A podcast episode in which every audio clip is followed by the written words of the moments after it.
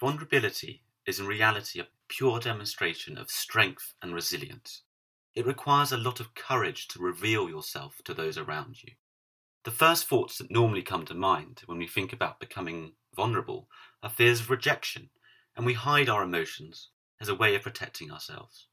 We may assume that we'll put people off with our honesty, but in reality, the result is usually the opposite. The vast majority of people can relate to a shared experience, and they usually admire the bravery of being open. We all have insecurities, so sharing these in an authentic manner can pave the way for deepening our connections with others.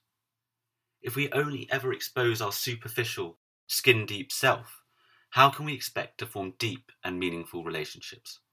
By demonstrating our vulnerability to someone we love, we are telling them that we have faith in them and trust them.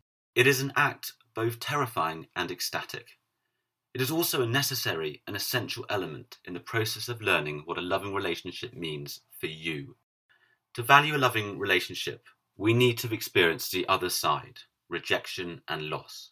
By experiencing the full spectrum of emotions, we can fully appreciate the complexity of deeply and fully loving another soul. When we lose the fear of what others think about us, we gain the courage to do and say things we've previously avoided.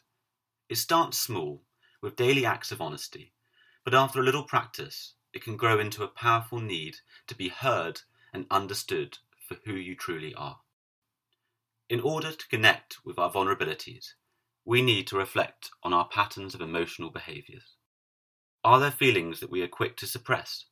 Perhaps we try to force a particular emotion into a situation, as this is how we feel we should react.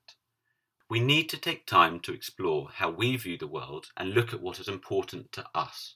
To connect with our authentic self, we need the courage to work out what makes us tick. Think about a time when someone opened up to you, maybe a colleague or a close friend. How did it make you feel? Chances are you felt honoured that they had come to you. Perhaps it gave you the courage to share a problem yourself. The process often starts a chain reaction of honesty that leaves those involved feeling more connected and in tune with themselves and each other.